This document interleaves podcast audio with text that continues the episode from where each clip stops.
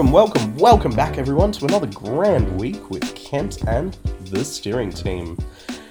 As always, you are joined by myself, Drew, my dear friends Bianca and Philip. Unfortunately, Kent can't be here this week. He decided that this was the time to change over his internet plan just as he couldn't go outside. Anyway, on with the show. Now, look, before I get into how we all are, can I just point out that last week we couldn't fathom how on earth we weren't in a lockdown already, but now we can comfortably say we are in lockdown. now, look, I mean, I feel Yeah. like I can, but you two still have to go in for work. So, I mean, one of us is definitely in lockdown. Yep. Yes, yes. If we're if we're um yes. If we're going into minute detail, indeed. You are the fortunate one here. You don't have to deal with um the commute. people. Commute all the pulled up. Oh wait, you guys never have a Yes. commute, so it's fine. Whatever. Yeah. Yeah, our commutes are not real. Oh, mine is this week. I'm I'm not near work this week, but regardless. Now, here on the show, we're somewhat excited about this because it's what should have happened sooner, and we believe it necessary to stop the spread.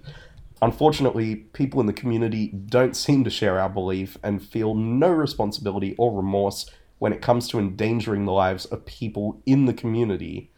Now, on that note, how are we all? A lot better till you open your mouth with that. Yeah, that was depressing. No, I was fine. No, it's Um, yeah, you're absolutely right. You're you're correct. I'm good. Because I I mean, just look Yeah. at how the just look at how like the sh- thing started, the the super spreader party that was in Bondi. Yeah. There were like 30 Yes. people Yep. or something at that party who all were there. In those 30 people, 23 got infected, and the seven people who didn't all had vaccines. So, how can we deny that vaccines are working? How? How, I ask you? Who knows? People are. Mm, Yeah. Well, look. I mean, just just quickly. I mean, the week that, that we've had as well. Um, obviously, um, the Prime Minister of Australia came out and said. Um, oh, I almost said the thing, and I forgot that that was the thing we weren't allowed to say. My God. We can say Um, Scotty from the prime minister of our country came out and said not uh, said that anyone that wants the AstraZeneca vaccine can go and get it now. Um, of course, if you got to get all of um, the medical experts' recommendation on that, of which all of them have come out and said uh, that's not a good idea. Anyway, I'm still inclined to go get it, but for the fact that it, I didn't realize it's 12 weeks between vaccines for the, the AstraZeneca. Yeah, there's Are a big kidding gap. me? Mm-hmm. 12 Yeah. weeks? I You may as well wait for the Pfizer one to get here on a ship in several months' time, and you'll still have the second one. Now, before see, the Pfizer one is a little more interesting because I've heard that apparently GPs will be able to get the Pfizer vaccine out to people preferably by mid July, but you know, delays happen, and especially with something like this, it's already been delayed so many times. But I mean, here's hoping. At least something can Drew, come you got the jab? I did get the jab. I um this is one of the perks of part-time living with my parents who are essential workers. Um turned out. But also because of your health conditions. well funnily enough I didn't even I, I did not need to go down the asthma path to get it. So um oh, okay. there was an opportunity for um, household members of parents or, or household members of someone that's in the pr- particular Yes. um, profession that my parents are in um, to be able to go and get a jab done. Otherwise, there were uh, wasted Pfizer vaccines, which which is even more scary, really. That that you know there are ones that are getting chucked out if they're not being used. So um, I signed up. It told me I was going to have to wait a week, so I uh, tried my luck. Rocked up to the rocked up to the venue on the day, a week early, and they went, "Oh yeah, we'll just bring you forward to today." Well, I have an uncle who Yeah. basically told his GP because he wasn't eligible to get the Pfizer. He wasn't eligible to get the jab yet. Yeah. Um, this was before, obviously, this week RPM did made his announcement. Um, so my uncle Yep. just called up his local GP and was like, "Hey, we live up the road. if someone cancels, can you just tell us and we'll take their vaccine? And their doctor was like, yep, that great. Yep. Sounds good. Better not, like, easier, better to not waste it kind of thing. And yeah, that they had uh, three cancellations that week, and every time the doctor called them, and him, his wife, and now his son have all gotten vaccinated. Oh, that's fantastic. Well, that's well, that's.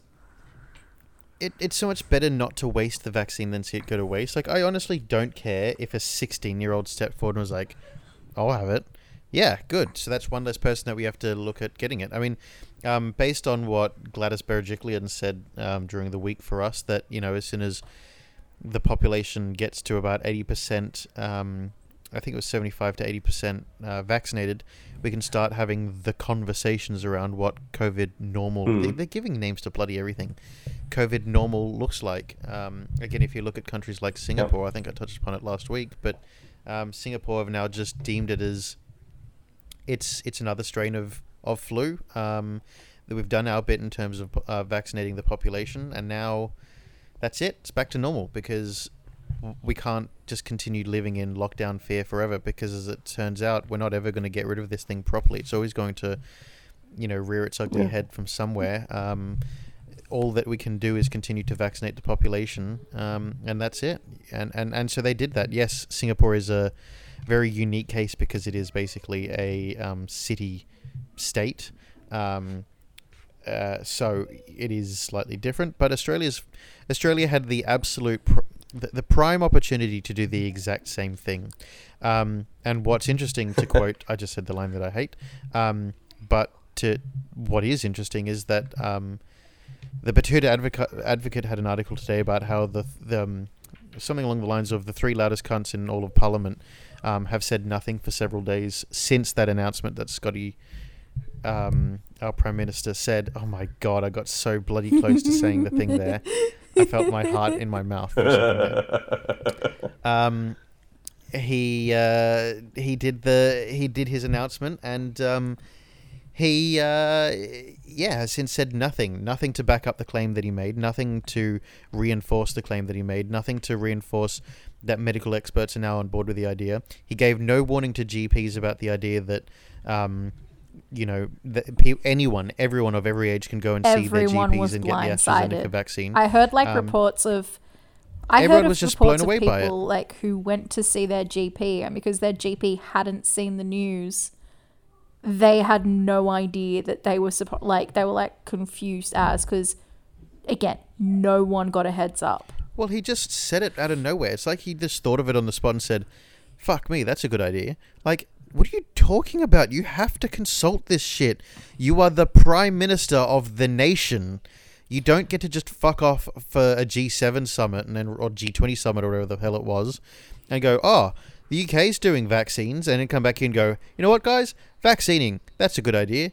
Like it doesn't work like that. And to have Barnaf- uh, batshit Barnaby, I should say, um, just wandering around getting fined for not, um, you know, wearing a mask in the state of New South Wales where lockdowns are, for him to be, you know, um, one of his his fellow ministers claiming that he's an incoherent kind of, you know, take what you want from it. Um, I just don't understand how the hell we're in this situation. And then we have our um, health minister, whatever the hell his name is. Barnaby become the head of the Nationals Party when so many nationals hate him? Like they do. Like there's there's there's so many people in the National parties who are so pissed off that he's become the head. He disgraced the Nationals Party because Yep. the Nationals had, you know, their whole it was like the it was the most epic comeuppance ever. The Nationals Party did their whole rant over why gays shouldn't get married and how it was going to ruin the sanctity of marriage and how you know gays getting married were going to be hell on earth and they they're the reason why we had to have a plebiscite. Um, well, the main reason why we had to have a plebiscite. Liberals backed that shit. Um, but then Barnaby turned around and had an affair with his uh, one of members of his staff, and Correct. fucked up his how many years of marriage with his wife and had adult daughters and uh, the woman that he had an affair with wasn't that much older than his daughters. So you know, Wouldn't it be funny marriage. if that young woman then wound up with one of his daughters? Yes, it'd be Oh. brilliant. Oh, that'd be comeuppance of Barnaby. Um, That would have been Look, I- poetic. Look, I think I think the main issue is that the National Party is incredibly outdated, and yes, I realise that you know parties like the Labor Party, um, who I'm not massively a fan of either. Let's be honest, just for um, transparency here. Um, the, the the Labor Party don't focus enough on the country. I absolutely would agree with that. Um, but based on the last elections, as I still stand by that the people out in the country deserve absolutely all the bad that happens to them, droughts and whatever considered, because they clearly don't give a shit about um, helping themselves because they vote for the same stupid shitheads that will get them fucked over time and time again, and they sit there and go. I don't know. It's like they it's like they piss in a bucket, tip the bucket on the head, and go, "I don't understand how that happened." Like, what do you think? So It you know, is don't have any interesting to think about the fact that the the rural Australia is what got the vote across the line for Correct. um the, the party that doesn't care about um, Yeah. climate change or anything or doing something about it. Um, and it, well, and then since then we've Yeah. had Black Summer, um we've had like Arctic this- winters. Yeah, and then we've had uh, COVID, which has basically shut down all the country. So we can't, those areas, the only little bit of money they, they were getting because, mm-hmm. you know, they were had such shit conditions was through tourism. And now that's all fucked up. So, like, it is kind of interesting. It's, it's not, it's all natural disasters, but for people who are so God fearing in a lot of ways and, you know, they believe in, hmm. the holy sanctities of marriage and shit like that to bring it back to that. You know, they've gotten comeuppance as well, if you think about it. Which is a sad Absolutely thing to right. say because it's not everyone's fault. Like I think about that woman who like totally rejected ScoMo's handshake. Oh, Oh no! oh no! oh crap! Yes. it's hard to say. It's hard to avoid saying, isn't it? It just rolls off the tongue. I know it does. That's why But that's I the hate it so problem. much, it 'cause rolls off his own tongue as well. That's why we can't indulge it. It gives okay, fine. I'll get gives him this punished next smug, week. Horrible face. Yep. Um, or will I? So will, or will I get punished the week after? Because next week is special see. week. I just remember. Next week is Fun. a very special week, so we will have to um, convene Get and make a decision on that. Correct. Um. Anyway, so, but anyway, like it just, I don't know. It's just such a tough one, and like the national. I don't think there should be a coalition. This is a really roundabout way of me saying the coalition sucks. I agree. If you can't stand on your own two feet, tough shit. D- try harder. Yeah. like the coalition was literally created because these two parties were like, "Oh, we can't, we, we can't win on our own. Let's pretend Tough that we're one party." Deal with it. They're not one party. I don't get why we treat them like one party. Hmm. How does that work? But that's it, though. Why does that Tough work? shit. Deal with it. If you can't get enough votes, that's your problem. Come up with another solution. Stop getting um, Murdoch media on your side and making yourself look much better than you are. Stop trying to dig the bottom of the barrel and get the stupidest folk in the country to be on your side. Try harder. Simple. and maybe. That's it.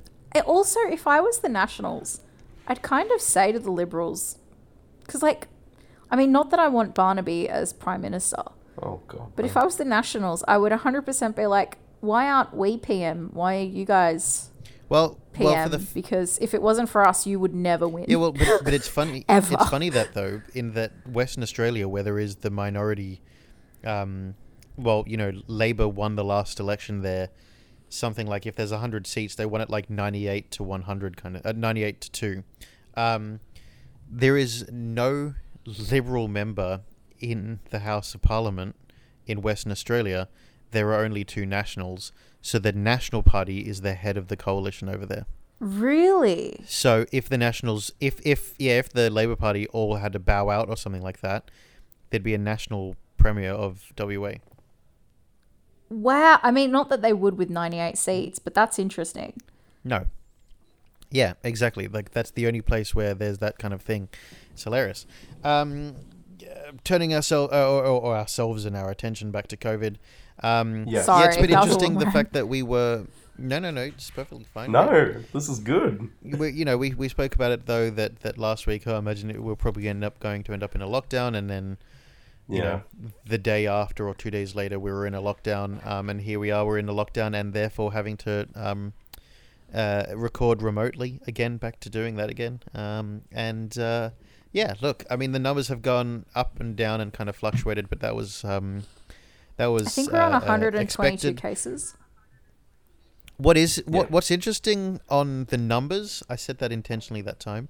Um, is the the government predicted that the well expected the numbers to be worse off than what they are. So we're actually not in a bad position, especially when you consider um, something like on Wednesday, the numbers were or, or all cases that came through were actually traceable um, or linked directly to things that they already knew. So the fact that we're getting closer to this idea of understanding where all the cases are coming from that that's a good sign um, and it means things are heading in the right direction Well, I, look, again it helps having one of the best track and trace apps i think in the world That Um, is- the Yeah. South that Wales is our government, to their benefit. respect, has done like fantastic. we do Yeah. have that absolutely amazing track and trace app that I, I mean it's it's done wonders and i think everyone does kind of give it the good credit that it's due but the fact that we're relying on that and it's something that our state government has done the the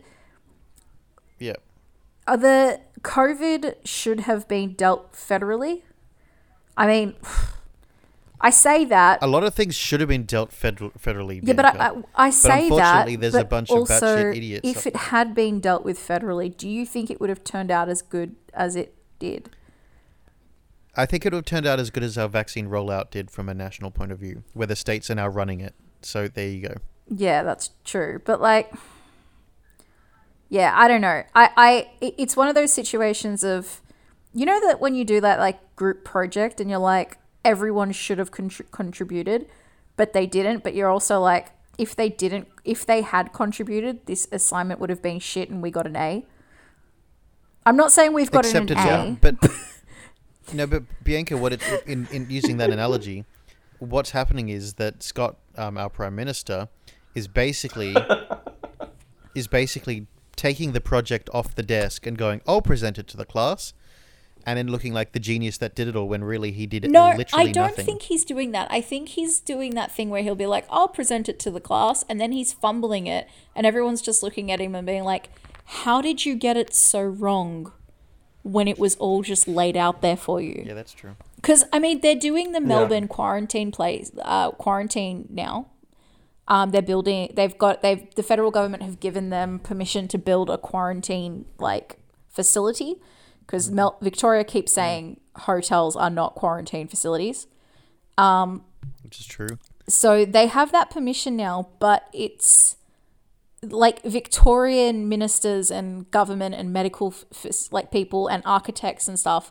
They all got together, made all the plans, found the land, did everything, and now they're just like giving it to the federal government and saying, all you have to do is nod and say yes, and we'll go do the rest. We're not let. We're not asking you for anything we will do it. Don't worry. We've got this. And ScoMo sat there and, oh, I've done it again. Oh, that's too. Wow.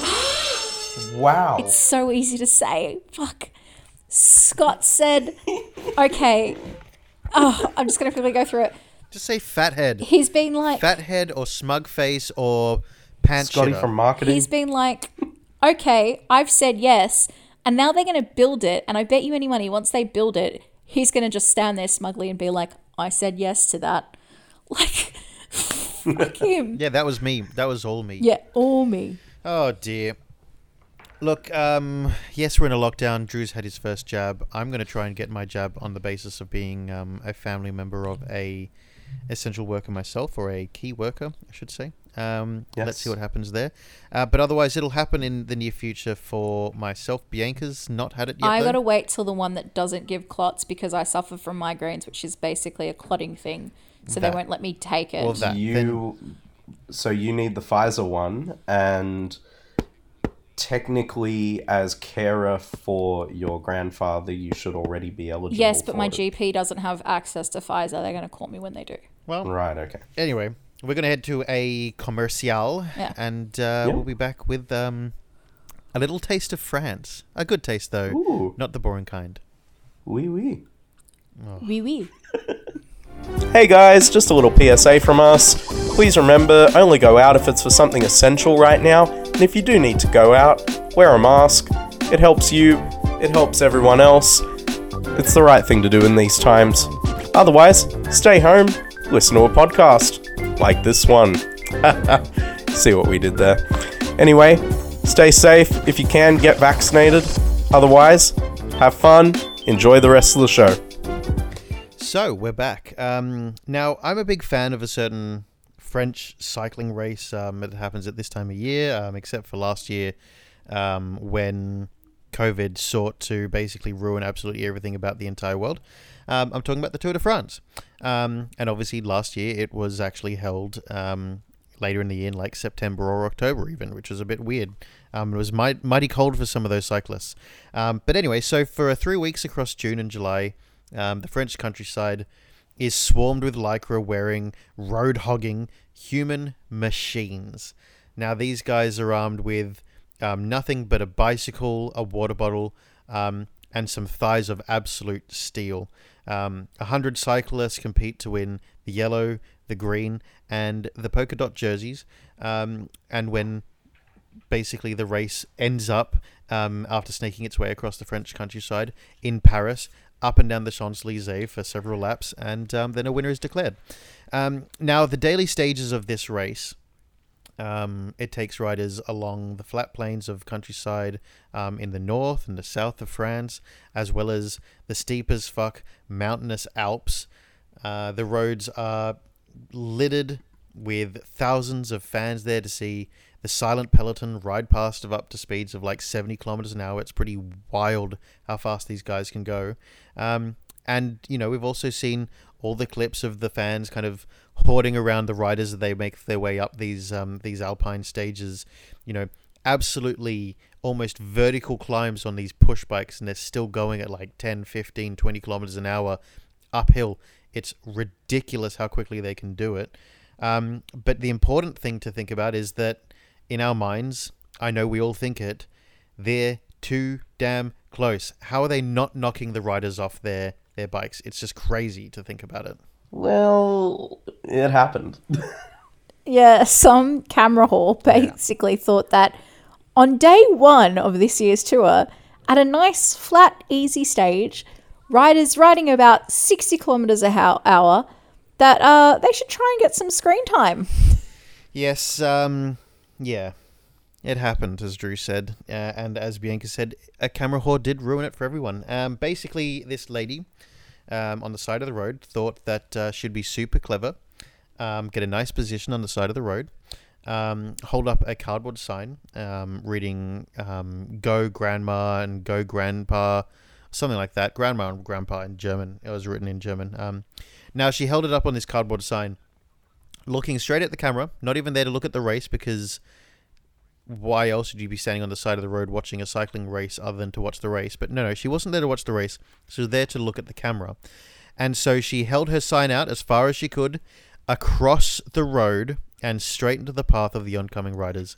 Um, and as a result, one rider had to abandon the race. Um, or that you know, basically meaning they had to retire because of the injuries they sustained. Um, and I think eight other riders had to be treated for their injuries and then continue to ride on while injured, um, and are still riding and still recovering from those injuries that they suffered on the day. Um, eh, funnily enough, the rider that actually fell and hurt themselves and had to withdraw um, is considering suing this lady on his own.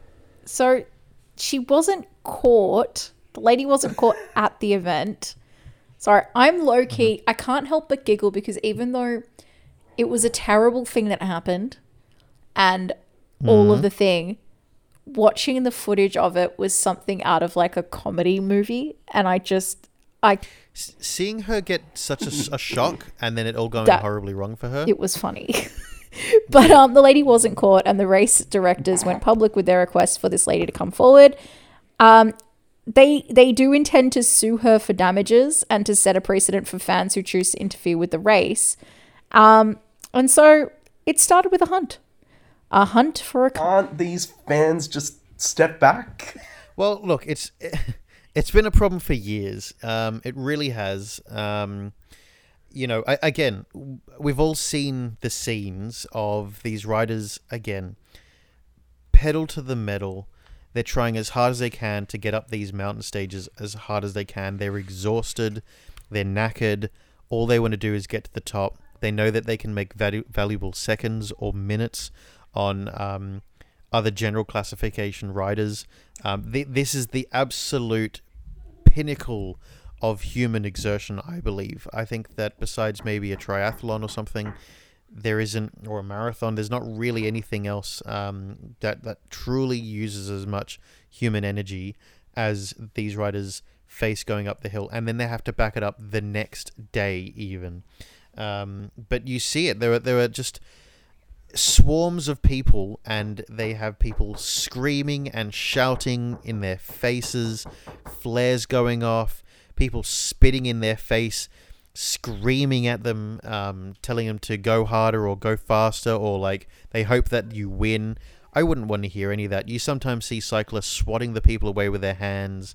Um, some people even think that They shouldn't should- have to do that. they shouldn't have to, and some people even reach out and touch the riders or like pat them on the back or try and help and push them along, which can get the rider disqualified, by the way, because they think that they're they're important, basically, because humans think that they're important and they're not. Um, the issue that we think is a lot of the time that people sit there because it's kind of a day event. The roads are closed, so you can't go anywhere. You're parked up. You got to wait. A lot of these Yeah. people have camper vans with them or something. So we think what happens is a lot of people get on the wine um, because you're in France. You may as well do that. Um, get on the champers, end up completely toasted, and um, then sitting in the sun all day, really, really nice, and you know gets them feeling really good. And then they get a little bit too much kind of uh, energy, and they go and sabotage it for um, for everyone else and the Is cyclists. it like Melbourne Cum- Cup, but they get to be like on the thing? You know those big perspex screen? a little bit like that, Bianca? Yeah. Perspex screens, Drew. You, you know those big perspex screens that you know that they're using in shops now to separate uh, retail workers from their customers or whatever. Why couldn't they just put sheets of that running down the race on either Well- side so no well- one can interfere, like a like a hockey game? Yeah, well, well, s- you, you look the the tricky part is so during the the kind of the final kilometer, two kilometers or so of a stage, um, when it's a flat stage like a sprint stage, um, you know, something like 150 kilometers for the day, and these cyclists are now getting towards the end, and the speeds really start to pick up. They are at about 70 k's an hour, if not a little bit more. Um, what often happens is that they do have kind of metal fencing, you know, that kind of like um, cattle run sort of fencing lining the roadway either way because the speeds are so high. Keep the distance. We know what's going to happen. You know, let there be some space. But what happens when they get to the mountain stages is that you you have a problem where you can't have those fences lining a 150 kilometer stage because there's just not enough of those fences around. Um, the other trouble is No, no. well, the other trouble is under normal circumstances, you'll end up with a situation where the team car is sitting behind the riders. Um, however, there are Yeah. rules about how close the car can be to the riders in front. So, for example, in order to not give riders behind a slipstream, the car can't be there if there's about a minute between a group of riders and the group of riders behind them. So what ends up happening is that the team car has to sit behind the riders behind the riders and keeps going further and further and further back down the road basically because when they get to the mountain stages the gaps are so large um, oh sorry so small or just people are spread out all the way up this side of this mountain in terms of the riders um, that there's no opportunity to have the car behind the team basically acting as the buffer Yeah. to keep the crowds at bay um, so often these riders are all on their their own, and their team cars halfway down the mountain, um, and they just can't can't do anything about it. Um, is it? No, was, that's was it the Tour de France that like a couple of weeks ago, one of the team rider cars ran over a bunch a rider? There was there was a, a it was it was a couple of years ago where um, a car. Strangely enough, it is it exactly because of this rule about the cars not being allowed to be in groups between you know if if there's about a minute between the riders, the gap's too small. A group of riders Yeah. broke away from the peloton and were about a minute and a half down the line. At that point, the team car said, "Well, I'm gonna over, I've got to overtake you guys to get in the gap in the middle, so that way I can support my rider in front." So this guy did this without really having permission from um, r- the race director. Ended up clip- clipping about four or five cyclists, throwing some of them into a barbed wire fence, um, some of them into thorny bushes, and some of them just into the ditch on the side of the road, damaging bikes as well, and uh, sped off to join the, the gap. I think that driver was completely um, barred from, from being able to be any support to any sort of um, road cycling the road cycling race again. Um, there's been issues in the Given past. that he wasn't a support to begin with. Yeah, piece of shit. There, there has been issues where I think it was about a couple of years ago. Um, some fans knocked the race leader, Chris Froome, at the time. Um, I think he's a four-time winner now. Uh, knocked him off his bike at one stage. Um, another time, another time, fans crowded the road so much that the camera motorbike in front had to come to a sudden stop because again, people in front of them ran in front of them, and the riders just ran straight into the back of um, the motorbike. That rider ended up having to run up half the mountain almost because his bike was damaged and he couldn't couldn't continue with his bike being ruined. Um, you know, fans being have been close to a serious problem for many years, and now it's finally boiled over again. Um, But what's the what's the solution? Like I know that they're suing this lady, but I don't think that's going to deter people in mass. oh, I don't think so either. But I, I think No. I think there just needs to be the respect, but we're never going to get that. I think the the actual solution to this, I think it need. I think you need to either have a team car in between, or a team car in front, or I think that unfortunately it's just part of the tour. Um, and and look, when it Or when, you start finding people.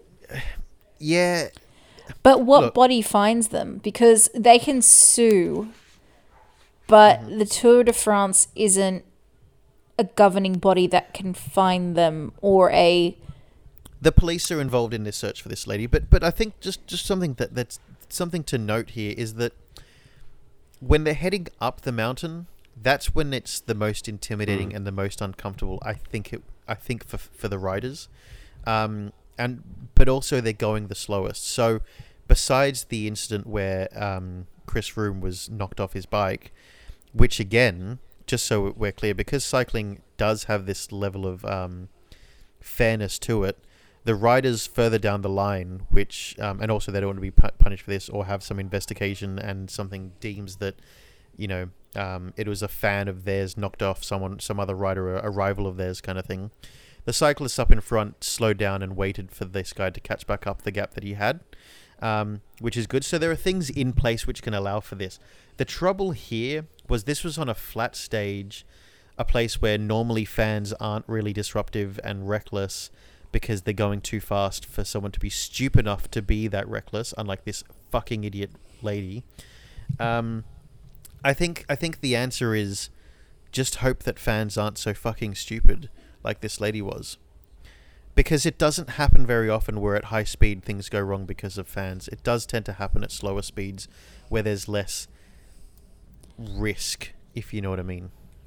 So there's not really a good answer Yeah. for it. I think It was is, um, in stage one. It wasn't like. It wasn't like it was at a point where it was, you know, it's been a couple of things. People are tired. There, ma- there's Hmm. mistakes made.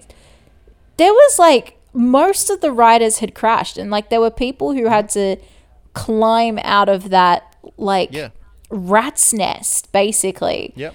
and figure out where they were going and what they were doing. Yeah, it, was a, it was a total mess, total mess, because this person held up a sign basically in front of a car. Imagine someone putting up a board in front of your car and you having nowhere to go but to hit it and then ricochet off that and into the car next to you. That's what happened. Um, Yeah, it's an obstruction. it absolutely is an obstruction. I mean, look, I mean, if we're looking at, at, at kind of bad shit that's happened over the years as well, one other thing that's happened is a couple of years ago, um, the Australian race hopeful at the time, Cadel Evans, someone had left um, nails on the ground to puncture several people's tires in hope that someone else would would would um, gain advantage because people are assholes. Um, again, fortunately, the cyclists further down the line all slowed up and waited for this guy to catch back up. But it doesn't matter. The damage is done. It knocks you off your game. It, it knocks your confidence about, and it, it just kind of distracts you from your rhythm that you're They in. They put nails. Yeah, to puncture tires, and it worked. It punctured both his tires, um, and then it happened again a second time for him. But again, they, they slowed and waited. But look, that's that's just the way it sadly goes. Um, that's the Tour de France. Sometimes That's intense. I, I don't really follow the Tour de France. I'd love What to go see it one day Yeah. Live. I wouldn't be an asshole about it. Uh, look, but I the- no, I would love to. Go I just think it. it's such an interesting thing. I like I like races, which I don't really think I've ever told you. I do like races and all that, but I think I, I have a short patience for them. So I just I like the idea of a Tour de France where you're just going to see one section and they're all going to go by, and then you're like, cool, let's go on with our day. Can we just can we just go with a with a bike and start riding through the crowds and start hitting the fans with the bike? I mean, I'm not that great at riding a bike, but sure, we can try. I wouldn't be able to ride it up the hill either. hey, um, look, the Tour de France though is is also a great escape for us Aussies because obviously we're watching it in the middle of winter. I mean, it's on on Mm. um, every night at the moment. It's on Yep. now. Um, one thing that's wonderful about it is that you can turn on the TV and and uh, get a great escape and watch some wonderful French summer weather. You know, nice long summer days, seeing some chateaus and some um, ruins or castles or little villages. Oh, it's absolutely gorgeous to go and see, and um, you know, uh, yeah, I, I would lo- I would love to go and watch it one day. Um, ride past, that'd be fantastic. Let me though tell you that there is some good news to this story, because I'm sure that you're all wondering Yes. that. Did she make an escape? Hasn't she been found? That sort of thing. Yep, she's been caught. She has been caught. So um, she actually handed herself in to a local police station in France. Um, reason being, uh, this search started to gain some traction. So um, some people were were starting to tip off a local radio radio station, or or they started announcing, you know, sightings of the woman and stuff like that. Basically, people were really starting to get into this this whole find the fucking idiot kind of thing, um, and and it it it worked. They found her, and uh, so she handed herself in. The police have fined it, find her 1,500 euros for um, causing an avoidable um, accident or something like that. Um, but then the governing body of the Tour de France looks like they are still going to proceed with legal actions, as will the cyclist who was injured himself, as I mentioned earlier. So, yeah, good news. Um, and that's what dead shits deserve. Mm. Just quickly, because you were talking about powerful thighs at the beginning, I've been thinking this entire time of there was this video that came out, I think, at the last Olympics, um, or just before the last Olympics, of this cyclist, Olympic cyclist, who they were like, can he battle a toaster? Um, and the reason why that so so he got onto like a power bike. I can't remember his Power a toaster. I thought you meant like, could he defeat a toaster? Like, Well, what the hell does that possibly because I just remember that his thighs, because you said powerful thighs, massive thighs. His thighs were as big as the toaster. Have you have you seen? Like think of I was gonna say think of a toaster. I was going to say, have you seen pictures of what a Tour de France cyclist thighs look like at the end of a stage? Those things. Yeah, where they're all just like muscle They look like and vein. horse legs. The veins are enormous. You know, I just know that this guy tracked so fast that he he he toasted toast before the toaster did. Like he surprised. they got like I don't remember what they did, but I just know that they he was powering a bike. Um oh no, that's right. They didn't actually toast it. They they wanted to see if he could get to 700 p- uh, power the bike enough to get to the 700 watts before the toaster did and it did, he did. And his surprised. legs were just like veiny muscle. again, if you if you watch War of the Worlds, there's the the kind of like veiny vines that end up everywhere, coating everything. That's what a cyclist's legs look like after the Tour de France. It's kind of gross, but Creepy. it's incredible. They're they're absolute machines. Um, it is so impressive to see what they can do, and again the the, the fact that they ride about 150 kilometers every single day. Um, in fact, uh, just the other night, um, Saturday night, they did a stage, or, or was it Friday night? Uh, um, the stage of the Tour de France was 200 kilometers ro- long, the same sort of length that a normal kind of single day race would be, and they did this as just one of something like 24 um, well, not 24, something like that stages of the Tour de France. Pretty crazy. Wow. Well- jeez. On that note, maybe we should Yeah. go to the quote for the week, come back to topic three, Yep. and um, we'll figure out, find out who won the Tour de France next week. Will we know? No, the week after, I think. Okay, Yeah, week, week after. after. And we'll, we'll get back to everyone about that. And Yep. hopefully there's no more crushes. Let's see. And we are here for another week with What the Quote. And last week's quote was Drew? Leave the gun. Take the cannoli. Yes, uh, of course, that is from The Godfather. One of those famous scenes that we've never seen because we've never seen The Godfather. Actually, for a change, all three of us haven't seen a movie. It's not just me. This is a miraculous moment that we must alter. Sure. Yeah, eventually. Um, but Phil, I think you've got this week's quote for us. It's not a man purse. It's called a satchel. Indiana Jones wears one. And of course, if you know what that quote is from, reach out to us via Raven, Beacon, or, you know, the usual things Facebook, Twitter, Instagram. Anyway, back to the show. So, um, today there were two announcements, and if you guys were wondering, a couple of weeks back we were saying, "Hey, let's free Britney," um, and the world saw that and were like, "Hey, let's free Bill Cosby." So that happened. Oh, dear. Yeah. Oh, God. Today, uh, Bill Cosby was released from prison after spending two years inside in the slammer. Uh, he got his, I think it was a Pennsylvania court, successfully uh, decided that no, he, you know, we're going to take him out. He doesn't need to be in prison anymore. Uh, and he came out and tweeted um, that, you know, he he always he was so glad that his fans always believed in him. Um, so that happened, Can, and wait, wait, then hold on, now, hold on, hold on, hold on. Can I can I just quickly say that no, Bianca, that's Yeah. exactly. He is so incorrect because he was not found innocent. He was released on clerical error. A technicality is what got him out, and that is because um, a judge many years ago in 2004 or 2005 um, had suggested if he kind of owns up to some things that he's done wrong, they can help and catch somebody else. And he went, "Oh, okay, I'll do that." But because he agreed to do that, it meant that he could never be prosecuted for these crimes that he did, and that's why he was released. Not because he's innocent, he's as guilty as the day he fucking did it, but because of a technicality, he got released. Anyway, continue, Bianca. Where are we?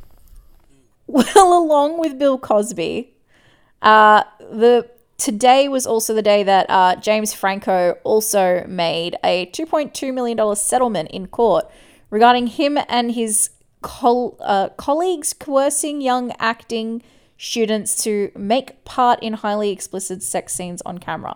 So basically, he was asking women to, oh, just get naked and I'll film you, and you know it'll be fine. And um, they were. He was kind of like. I, I think one of the accusations was he got rid of their modesty um, little patch. Uh, Yeah. in the middle of the scene, and another one was that he was coercing them, and he they didn't actually want to have sex. Well, this, he is, this is just simulate sex. this is just once again Hollywood justice prevailing.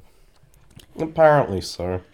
Yeah, I, look, I, I just don't understand. I don't understand how people can be defending this decision. You know, like it just, oh, like it just is so infuriating. You know, when there has been so many people um, have been against Bill Cosby and come out and spoken about it. I think it's something like 60 people came out and said something about this or having been a victim of this. And still, he somehow claims that he's the winner in all this.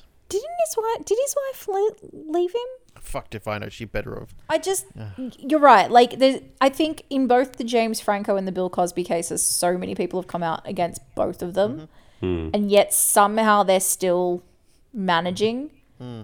But then there's also like Kevin Spacey and uh, No, he's just Donald gay. Feel Trump? sorry for him. um, Spacey. Do- Donald. Bianca, what did you just say? Oh no.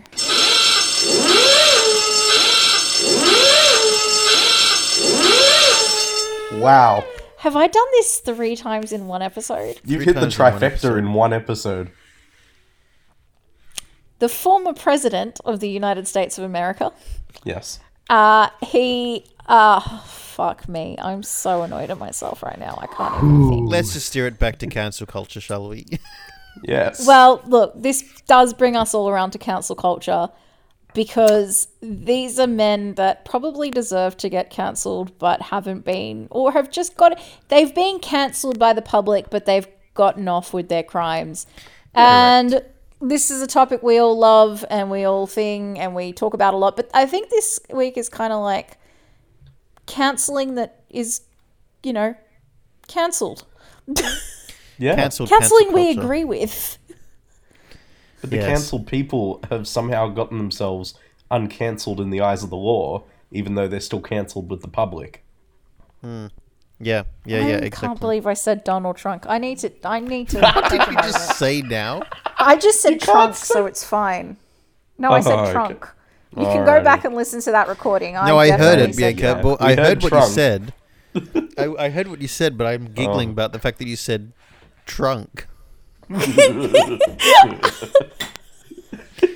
I was picturing his pants in my head. I don't know why. You know, you like call shorts trunks. I'm like, I whenever I think of the former president of the United States, I think of this like weird um comic that someone once did of him where he's like all arched forward and he's basically orange with yellow hair and he's got on this navy blue suit and I, I'll I'll, sh- I'll send you the photo. I'll tweet it out I as think well. I know exactly the picture you're talking about. You know what I mean? Like, there's this one comic that I think of every time I think of him, and I was thinking of the pants. but anyway, Well, I always just picture him. I always picture just a side-on image of him with his hands up and him slanting it like a, like a slant, leaning forward. It's hilarious. Um, I think he Yeah, should do a but, um, but- partnership with Uncle Rico. yeah, Start selling should. Donald's trunks. oh no, A question, I'm sure question Tony for you, Abbott Drew, would be though. in for a Um, bear. Drew, uh, uh, sorry, th- this is this is once again bringing it back to cancel culture. Um, Yeah. You know, you know, with the with the um, James Franco one Yeah. situation, um, didn't didn't what is for many years seems to have been his best friend recently Yeah. recently acknowledged that um, he he has no intention of working with Franco anytime or like for the foreseeable future kind of thing.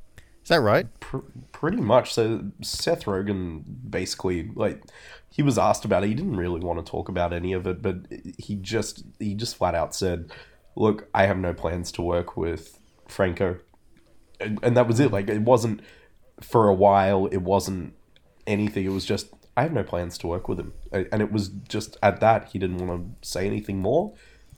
Basically, just left it at that, which is wonderful that you know that he's got the integrity to be able to make that claim.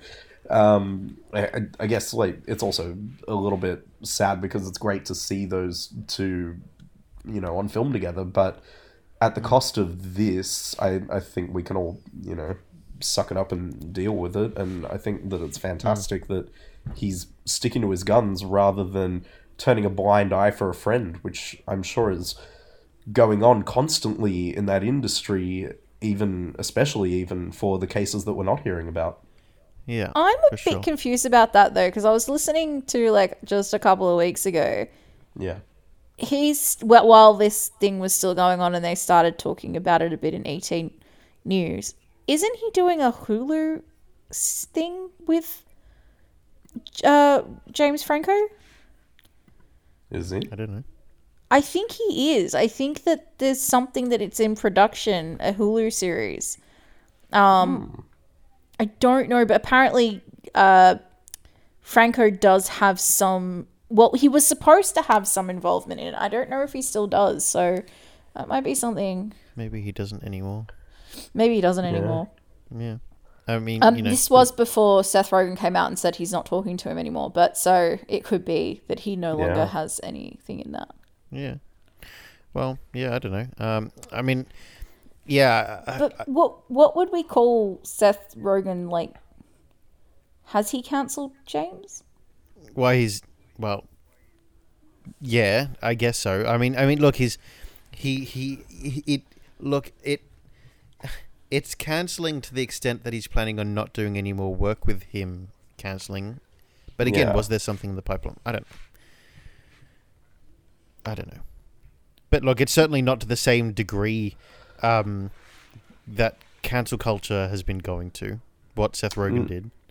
No, not not quite to that level, but you know, it, we we've seen careers die overnight thanks to cancel culture, whether they should have or not. But in most cases, it is should. Like, there's a, there's a lot of Yeah, of that's true. Um, innocent victims. There are sometimes. innocent victims, but there are a lot of cases where it should have been cancelled. But there are cases in which, you know, people have been cancelled for the wrong reason, or people have been cancelled for something that happened years ago and they've already. I, I, I'm thinking of Kevin Hart here, and again, I'm not a massive Kevin Hart fan, but Kevin Yeah. Hart I'm on side. I'm on your side. you, of yeah, you know what I'm going to Yeah. say. Kevin Hart tweeted out the gay jokes many years ago and said some pretty shit things about the gay. Well, said that if his son ever turned gay, he'd beat him up or something. Um, he said it years and years ago, and then he came out and apologized for it, and then he became he got you know told that he was going to be the host of the Oscars, was it or the Emmys? I can't remember. Uh, one of the Yeah, big they took shindigs. the- And Yeah. then someone dredged up his tweets, it trended, and then he got cancelled again. But between him tweeting that and between the Oscars and the Emmys, he had actually come out and apologized. Like he had said, look, those things that I said, they were mm-hmm. shit. Shouldn't have said them. I'm sorry. Um, yeah. He did his apologies, he said his piece. That should have been it. He'd moved on, he'd done things since then, you know. That should look at, have um, been the f- end of it, but it was not. And they dredged it up, and he said, I'm not going to apologize again, which is a fair call. You already said your piece, you've already done your time. Shouldn't, like, they should have just let it go, kind of thing, but they didn't. I don't know. That bothers me still to this day. Well, look at um, Canadian Prime Minister Justin Trudeau and how they dredged up the photos of him doing blackface at a party once, and that that rocked the boat for a little bit, but it didn't stick. See, He- on that one, I think that's a bit different because he never. That was the first time it came out. yeah, Here- Here's the di- difference between that and Kevin Hart. Kevin Hart's tweets had already come out and he'd already been dragged and cancelled once because of it. And he apologized and he did the time and he came back better. yeah. When Justin And then they did it again. Yeah, but. No, no, no. I mean, I mean, then then he had to deal with the repercussions a second. time. Yeah, yeah. Then he had to deal with it again. But like, yeah, it was just he didn't want to apologize, and that's fair enough. You don't have to apologize twice, in my opinion, Correct. Um, I agree. Yeah. Unless it was something really bad or they found extra shit. Do you know what I mean? Like if there hmm. was extra shit involved. But Justin Trudeau's one, he the first time that anyone ever found out about the blackface was that one time. Now here's that was the first time it ever came up. So they tried to cancel him. In Justin Trudeau, if you're playing the, you know, sympathy card, what, what's it called, devil's advocate, Yeah. He apologized straight away and he was like, nah, it shouldn't have happened. Sorry, blah, blah, blah. Should he have gotten cancelled straight away? I don't know. I don't know enough about Canadian politics. I don't know if he's secretly a dick. Like if it was Scotty from marketing whose pictures came out with with his track record, he fucking deserves to be cancelled. Um, because that would just be the cherry on top of a very, very, very giant sundae of shit. Yep. But I don't know enough about Trudeau apart from he's insanely attractive, which is odd to say about any politician. He is. It, Right, I, I know you two are like, really? No, he is. Um, He just looks like a white guy, Yeah, but like a kind of like a slightly Mark Zuckerberg kind of. White he guy. really isn't a white Mark Zuckerbergy white guy. He's very like charming white guy. I can't explain it. It's it. just your average If- hoser. If he was walking a dog through a park and he came up to me and said hi, I'd say, "Okay, I'll marry you." Like that was um but I don't know anything about him. This is just all attractiveness. Yep. Well, hang on, but hang on, hang on, hang on. But it, it- okay, let's going away from from Justin Trudeau then. Um, how so cancel culture exists, and we know why. Again, Kevin Hart's an example there. In fact, um, a couple of other examples for you. J.K. Rowling's one. Um, Ellen DeGeneres is one. Um, we have um, Shane um, Gillis, who was a, or Gillis, who was a host on Saturday Night Live, um, and lost a job from it. The guy that who's the host of The Bachelor in the or Bachelorette in the US. He's just suffered from cancel culture. Louis C.K., Roseanne Barr, Ryan Seacrest. Ryan Seacrest. Ryan Um, Yeah. Ryan Seacrest. Hey, What what, did he do? Ryan He, he did something wrong, and it just went horribly wrong for him. But Ryan Seacrest is on there. I don't know. I know that I know that the Kardashians, because he was well, technically a producer on the Kardashians TV show, and you know how the Oh, Ka- that should be why. you know how the Kardashians have said, oh, where you know, it's. I don't know if you guys have paid attention to this, but it's their final season. It's not. They've just Yeah. dropping Seacrest and they're just going to. Hulu. Right. Okay. Yeah. It's still, there's still going to be a keeping up with the Kardashians. It's just going to be different, and I don't know why Um, they keep talking about it like it's yeah, ending. look, it's really not. the, the the trouble that I have with this sort of stuff is some people take responsibility for the things that they've done wrong and still get kind of can- again Kevin Spacey is an example. He's disappeared. Harvey Weinstein he's an example of cancel culture. Um, these are cancel culture for the good and I put Ellen DeGeneres in the same um, vein as these two um, dipshits. Um, not because of what they did but because of the effect that it had on people. Um, so so that you know that that's one way of doing it but but besides that how do we discern basically who should or should not be condemned or who should or should who should not be um, cancelled um, in other words boycotted? You know you see brands that happens to as well. Who how how is it decided? I think physical and high mental harm should be cancelled. Um, another case that we talk about a bit, but we haven't talked about for a while, is the Amber Heard Johnny Depp thing. Hmm. I don't understand why Amber Heard hasn't been cancelled because even if you believe, I mean, even if Johnny Depp did everything that Amber Heard has accused him of, Yep.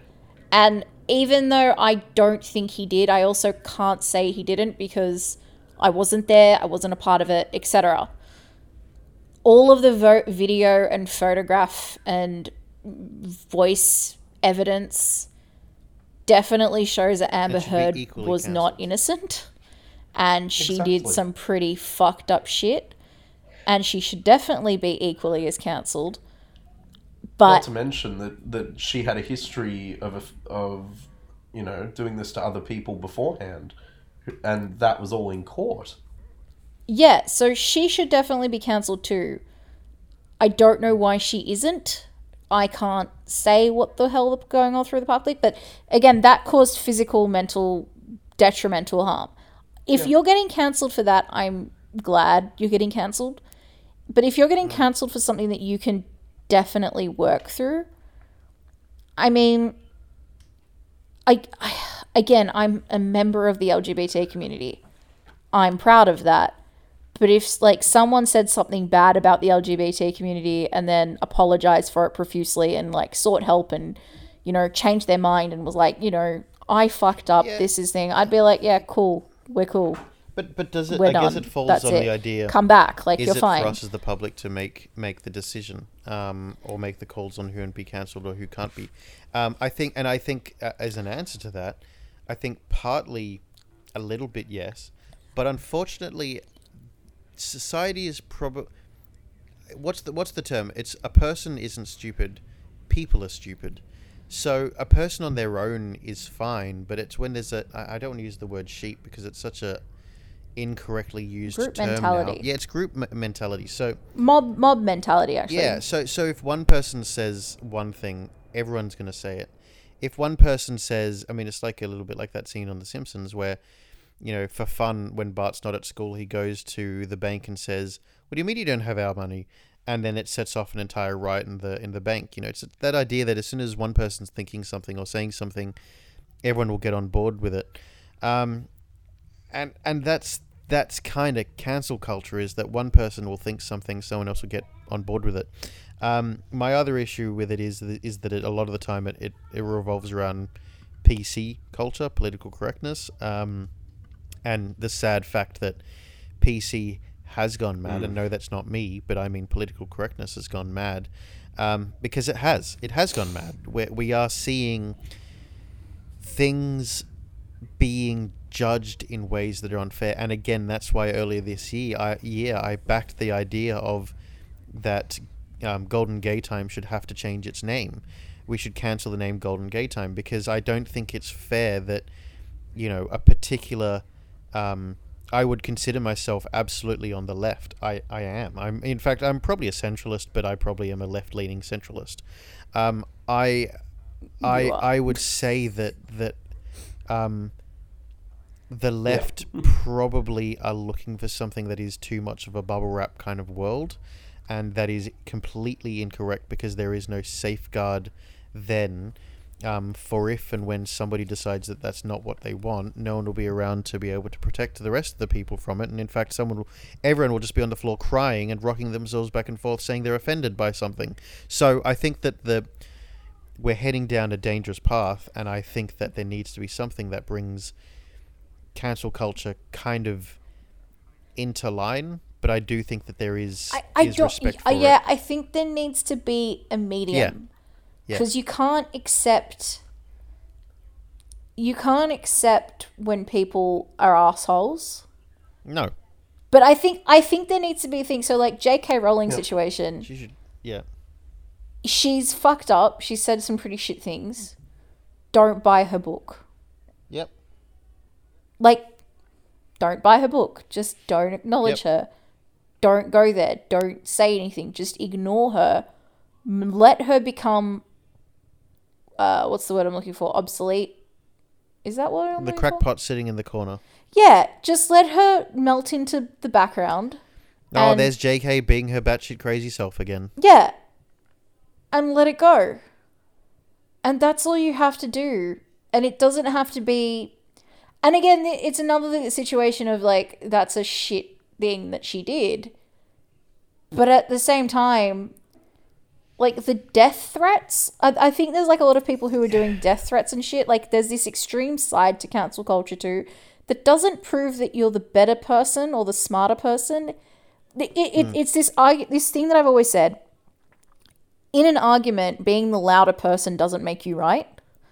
And I feel like cancel culture is just being the loudest in the room.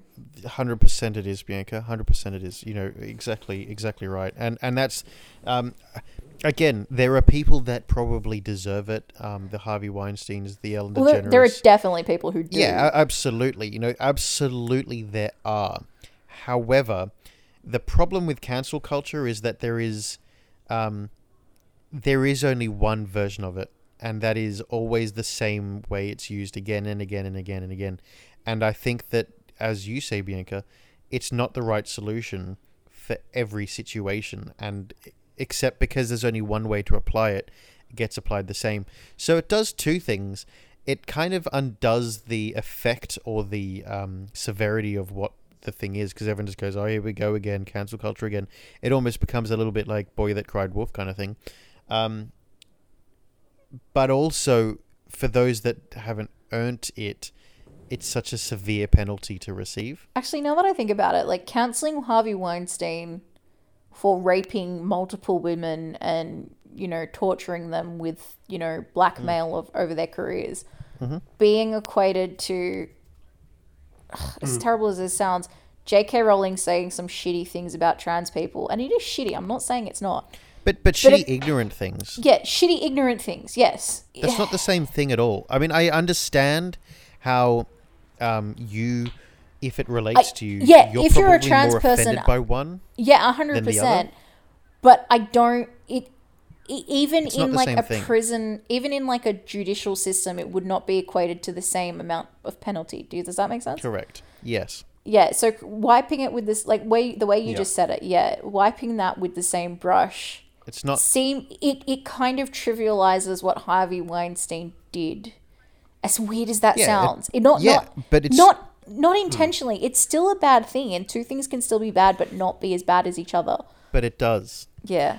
Oh, I don't know. Um, I It's like I that person who had like a really bad cold and was out for three weeks and they're like, yeah, I had a really shit time. And then, like, oh, I was so sick. And then they're talking to a person who has cancer. And they're like, yeah, man, I was sick for those weeks too. Yeah, exactly. But but it is because it's like you can both Yeah. be sick, but you're just maybe not as sick as each other. Um, you know, so there's not a you know you're not going to give chemo to both of them because this guy's got a cold and this guy's got cancer, just like you wouldn't give the guy with cancer, you know, some Codral and and a box of tissues and say good luck. Like you know, there's not one size fits all, but unfortunately, cancel culture equals one, One size fits all. Yeah. um, look, I think it's one that we need to explore a little bit further, and we will maybe in our next century, um, as in of episodes, because uh, we have now reached the end of this episode. Which is Um, not only 199. Have we done that? It is our yes, it's our 199th episode, and that means that next week is our 200th. Um, but before we do that, that sound means one thing. It is now time for us to go. But um, before we do that, before we leave you waiting for our 200th episode, um, we need to get to our sick Kent of the week, and we have two nominees this week. We do indeed. and we're not sure who gets it. Drew, give us one. Bianca, you give us the other. Ready? All right. So first up, our uh, deputy PM, Mr. Barnaby. Barnaby Joyce, who I'm I'm I'm perfectly happy with us saying his name on air because He's a laughing stock. well, it sounds stupid. Barnaby. Yes, it, Barnaby. Well, Mr. Barnaby decided that it was perfectly acceptable while we are in the midst of a lockdown to lead by example and be just like any other general member of the public that doesn't seem to give a rat's and got out of his vehicle at a service station in Armidale, refueled his car, and then went into the service station to pay without wearing a mask. Now, God bless the uh, the very very um, uh, what's the word I want to say? Um, let's go with magnificent bystander who witnessed this, called New South Wales police and reported him. New South Wales police then followed up by going to the service station and checking the footage, and sure enough, it was him. And they slapped him with a two hundred dollar fine. Suck on that. Uh, so who are we nominating the the the person who called? I, I, I don't know. Do we nominate the person who called? Do we nominate New South Wales Police for doing their job? I I don't think we can nominate people for doing their job, but the person who called, who were like, Person who like him. looked at him, the person that dubbed him in And was yeah, like, let's, "Barnaby." let's nominate them. You're not wearing your fucking mask. You know what I'm gonna do, mate? I'm gonna call the coppers on you. Um, Yep. it wasn't the cops he called though. He called the specific. There is a tip line. We The can dob each other line, in. there is a dob a a dob line, and uh, he called the dob line. Oh, I like that. So he's a good he is a good thing, but there is also the Sydney shop that uh, made CNN uh, made the news for calling Scotty a dickhead. Yeah. Um, Oh, some it. Sydney Oh, shop owner satisfying. wrote a funny uh, message on their whiteboard where he was like, you know, we would love to have you guys all here, but we can't be open because our prime minister is a dickhead. And CNN decided to air that, and yeah, I I think that person deserves some props because called out our prime minister and got international I've- I've got- coverage. I've actually got the quote here. Yep.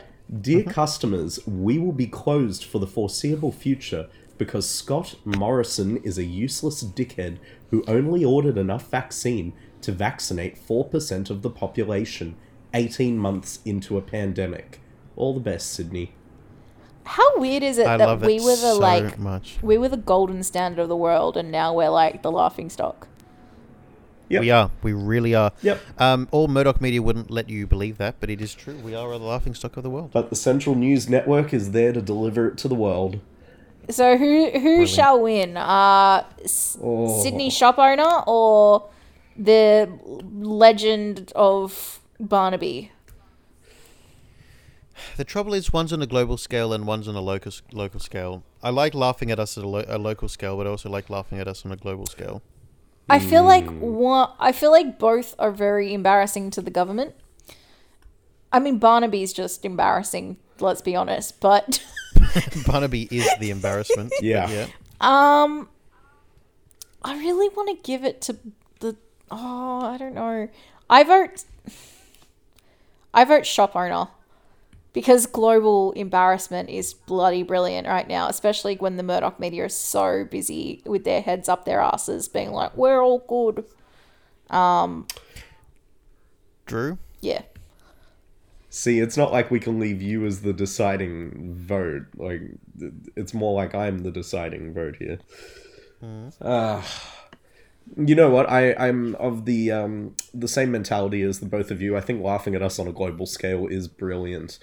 However, um, I do think a special mention for that um, that wonderful human that called in and reported Barnaby. I think Yes, and in fact, in in fact, in any other week, you would be given our sick end of the week, but just You- you unfortunately, were our you first choice. yeah, it was until until this the global scale.